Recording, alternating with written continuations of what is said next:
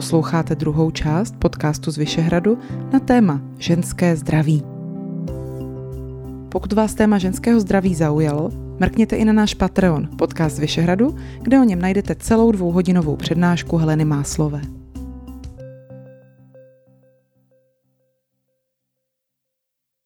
Ještě bych se krátce zastavila nad těma věcma, které nám na zdraví nepřidávají a které děláme proto, abychom byli hezké. Je to hodně, co ženy dělají proto, aby byly hezké, nebo aby se spíš byly hezké, spíš se vešly do vzhledu, který je zrovna uh, uznávaný. Takže před desítkami let to byly takové plnoštílejší modelky, když se člověk podívá teďka na modelky z 40., 50., ještě možná 60. let, tak jsou mm, takové mm. ženy velikosti jako 42, 44 úplně v pohodě. Pak přišly twigy, hmm. a uh, modní návrháři, kteří vynesli na piedestal ty jako vyhublé modelky. Teď už se to zase někam vrací, ale pořád existuje něco jako nějaký ideál ženské krásy, ke kterému ženy vzlížejí mnohem víc, než muži vzlížejí k nějakým ideálům mužské krásy. Hmm. Hmm. A v mnoha těchto momentech nás potom tyhle, tyhle ty směry motivace činí nezdravými. Hmm. Já teď se zájmem sleduju pokračování sexu ve městě. Teď vyšlo dalších nových deset dílů, což eh, já to považuji opravdu za eh, průlomový mainstreamový seriál, který ovlivnil celou moji generaci tak eh, teď vlastně mm, jmenuje se to a jak to bylo dál, což je pak dobrý vědět vlastně důsledky tady toho, že protože to jsou ty 90. roky, kdy to opravdu bylo maximální tlak na tu hubenost, eh, na to, na, vlastně na to, i na tu sexuální svobodu, přesně za, za, na to užívání antikoncepce, eh, kdy ty holky prostě začaly chodit na ty první liposukce, dělali si ty umělý prsa, ve velkém, že to byly ty žně plastické chirurgie, kdy kdo neměl prostě předpisový trojky, tak eh, prostě jako kdyby vůbec nemohl existovat. Tak eh, tady je perfektně vidět, jak eh, tyhle ty ženy, které možná ještě bychom řekli, že to byl takový ten kult Barbín, tak jak vlastně zestárnul, kdy už dneska jsou v tom věku 50+, plus, procházejí klimakteriem a vlastně otvírá se před nima nová životní etapa, kdyby měli zestárnout do určité moudrosti a už se připravovat i pak na tu závěrečnou fázi stařen a Moje kamarádka to schrnula do jediné věty, bože, podívej se na to, jsou to fakt krávy. Ale takhle, takhle bych to nezjednodušila je tam vidět, že, že někdy ještě vlastně tím jako přízvukem, jak to, tak, tak pořád tak jako zvláštně pořád jako po, po piště jakoby eh, těmi mladistvými hlásky, eh, že se snaží prostě udržet takový to forever young.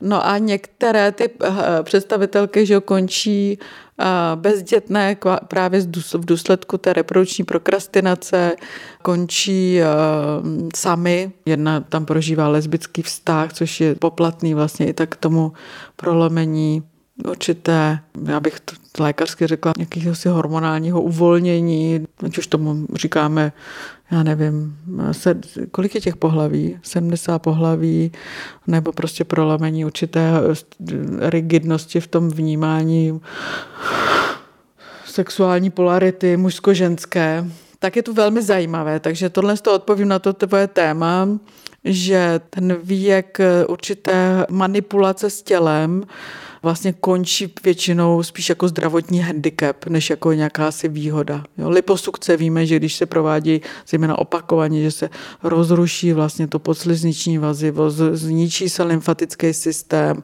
ty ženy pak třeba otékají v těch místech, kde byla provedena liposukce, mají takový ty tendenci k tomu otokům, už tam není ten tuk, ale tam přímo otok. Ty ženy, které mají implantáty, tak mývají eh, problematičtější diagnostiku rakoviny prsu, protože ty implantáty to často působí, že to pole je méně přehledné i třeba pro, pro to vyšetření. Je tam i vyšší výskyt incidence karcinomu prsu. Nevíme, jestli to z důvodu těch silikonů. V Americe je silikon zakázaný, tam se vlastně užívá jiný typ těch eh, prsních implantátů. Tady v Čechách byla kauza, že tam dávali průmyslový silikon. Já nevím, jestli to zaznamenala. Prostě tady jsou v Čechách prostě byly tisíce žen, kterým dali implantáty se z průmyslového silikonu, nikoli lékařského silikonu. No, tak tak eh, myslím si ale, že dnešní mladé ženy už tímhle směrem nepůjdou. Jo, že tam už je přece jenom ta větší sebeúcta k tělu a ta sebehodnota už se odvíjí trochu jinak. Taky doufám, že máme to nejhorší za sebou, že už se dneska třeba uh, holky zamýšlí nad tím, co si takzvaně patlají na obličej, hmm. co v tom je. Uh, ty si kdysi říkala, že průměrná žena spolkne uh, něko, za svůj život, pokud, si, pokud používá rtěnku pravidelně, tak spolkne 5 kg rtěnky. No a tak když se člověk představí, že těch pět kilogramů není úplně bio, že v tom, tom nějaký těžký kovy, tak to není úplně hezká představa. Takže od, to, to, od těchto jako malinkých věcí až po ty velký, že si nějak úplně měníme těla. Vypadá to ze zpráv na internetu, jako že je to furt stejný, protože některý lidi prostě se vydávají ještě větším extrémem. Některé ženy ze sebe dělají Barbie a některý uh, uh, muže ze sebe dělají Kenny. Ale v nějak obecně uh, ve společnosti se mi zdá, že spíš jsem jako víc žen zajímá o to, jak uh, tělo udržovat v nějakém větším přirozeném zdraví nebo nějakých jako samo, samoregulačních uh, ozdravných, jak podpořit své samoregulační ozdravní procesy. No spíš mi řekni, jak je to v tvý generaci. Já se vzpomínám na to, že když jsme byli v té pubertě, tak jsme chtěli být všechny hlavně hubení. Vzpomínám si na to, že opravdu stačilo mít dvě, tři kila navíc a byl člověk úplně, úplně z toho zničený. A uh, vzpomínám si na to, že jsme se jako posuzovali a uh, strašně přísně. Bylo to opravdu jako velmi krutý a je mi dneska k smíchu, že jsem měla při svých 170 cm třeba kolem 60 kg, ale protože ty modelky na té soutěži Miss měly 50, 53 nebo maximálně 55, ty prsatější, tak jsem si připadala tlustá. Dneska se musím smát, protože si představuju, že dnešní mladé holky v pubertě, když mají s touhle výškou 60 kg, tak jsou prostě úplně v pohodě a připadají si hezký. Ale taky by mě to zajímalo, vlastně jak to, jak to probíhá dneska. Každopádně v mé generaci byla ta štíhlost opravdu jako alfou a omegou. To hmm. být krásná znamenalo být štíhlá. Hmm. No je potřeba taky říct, že čím více ty ženy snaží a snažily a snaží asi pořád do dneška jako zhubnout, tak tím se pořád zvyšuje procento obezity ve společnosti. Jak je to možné? No to nevím, to nevím, ale zřejmě ten tlak eh, jakoby sedavého způsobu života a, a takový ten fast foodový režim, i když fast food z mýho pohledu už není dávno jenom mekáč a tady ta úplně mrtvá potravina, ale je to prostě jakákoliv forma sníst něco rychle, co je po ruce.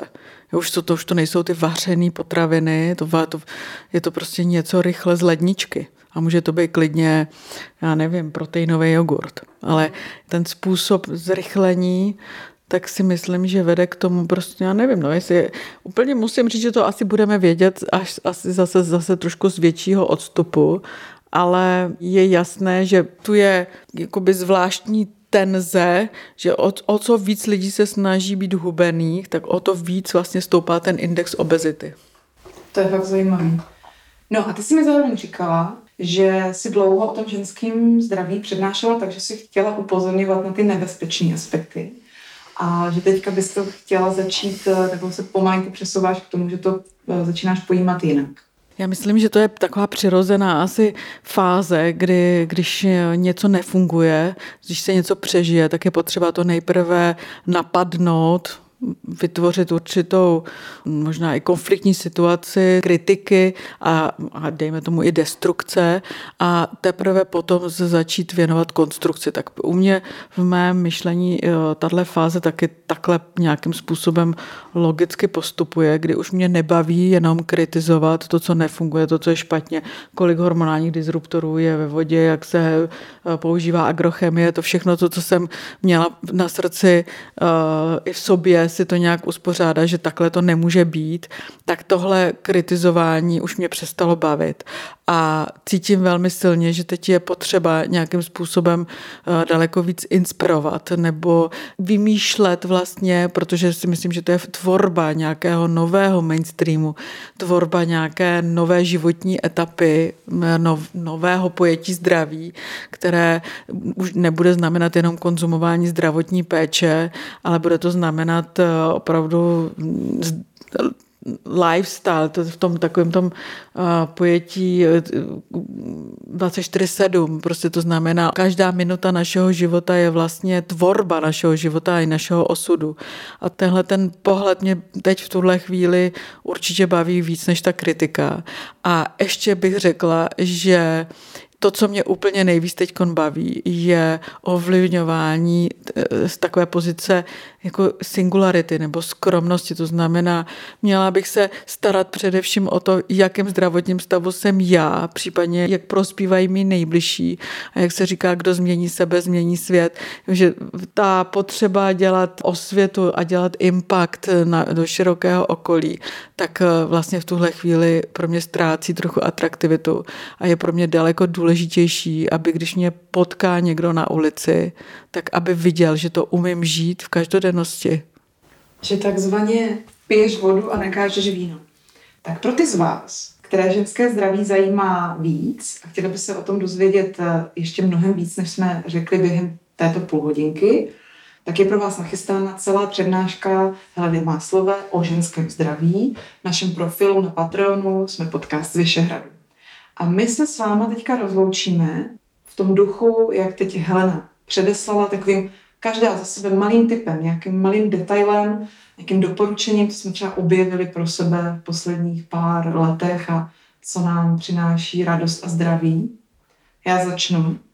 Já jsem, aniž bych se chtěla stát velkou bylinkářkou, tak jsem pro sebe objevila jednu bylinku, která roste téměř všude na českých vrchovinách a horách a všude, kde je vlhko.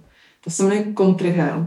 U nás doma už si ze mě dělají děti i manžel srandu, že jsem kokrhelová královna, jak tomu říkají. A jak kdekoliv jdu, tak se po té bylince dívám. Má to teda tu nevýhodu, že jsem se přestala dívat do nebe, dívám se pořád pod nohy, si na ní nešlapu. A celoročně si tady tuhle tu bylinku Eh, tak jako pro sebe, pro svý kamarádky sbírám a vařím. A mám pocit, že mi to eh, dělá hrozně dobře. Tak to posílám do vesmíru já. Kdybyste někde objevili Country je to nádherná kytka, která vypadá jako rozvinutá ženská sukně. A eh, slyšela jsem jednoho německého ginekologa říkat, že kdyby všechny ženy pily Country celý svůj život, takže by o velké procento klesl počet gynekologických operací. Hmm, báječný kontrhel, jasně, tak to je plně Miluju Kontriha taky. A, a děkuji ti za něm. Jsem ho dostala od Ivony. Já dám dva typy, si dovolím. Jeden typ je, já jsem objevila světelný kořen. Světelný kořen je, vypadá to trošku jako řetkev bíla, je to takový kořen a je to významný zdroj přírodního progesteronu. Ono těch zdrojů přírodního progesteronu moc není, zvlášť eh, tady v tom mírném pásmu Čech. A tenhle světelný kořen se dá pěstovat. Je to jako takový jako zelenina, se to pěstuje. Je to, a já se to letos chystám naučit.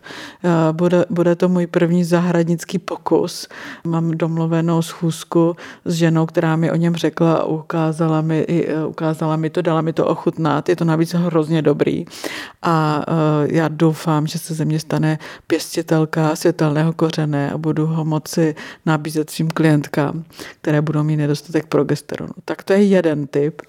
A druhý tip, který bych vám chtěla dát, je taková mm, osobní inventura závislostí. Zkuste si dát na jeden měsíc detox od všech látek i nelátek, na kterých si myslíte, že máte závislost. A zkuste si je nejdřív identifikovat, protože spoustu těch závislostí my vůbec nevíme, že máme. Takže zkuste si sepsat na kus papíru, na čem si myslíte, že máte závislost. Začněte takovými banálními věcmi, jako je třeba kafe, Může tam být závislost na cukru, může tam být závislost na masu, na alkoholu, může tam být závislost na, na telefonu, na nikotinu, může tam být ale potom i ta nelátková závislost, závislost na nějakých rituálech, o kterých si nemyslíte, že jsou úplně pro vás prospěšné a zdravé, třeba, já nevím, ehm, možná zbytečné nakupování, nebo mm, to může být i závislost na nějaké emoční vzrušivosti třeba, závislost na tom, aby se, aby prostě vám někdo říkal, že vás miluje, že vás má rád, závislost na lásce, která může uh, maskovat takovou někdy i nezdravou lásku, toxickou lásku. Může tam být i závislost na hm, takovém dopaminovém rozptilování se eh, internetovými zprávami. Prostě si to všechno napište, byť jenom suspektně a zkuste si dát na 21 dní od tohoto pauzu a uvidíte, co se bude dít. Tak to je z dnešního dvoudílu o ženském zdraví vše. Pokud vás téma zaujalo, zajděte na náš Patreon, kde najdete celou dvouhodinovou přednášku Heleny Máslové o ženském zdraví a můžete nás tam i podpořit. Děkujeme, že nás posloucháte. Příště naslyšenou.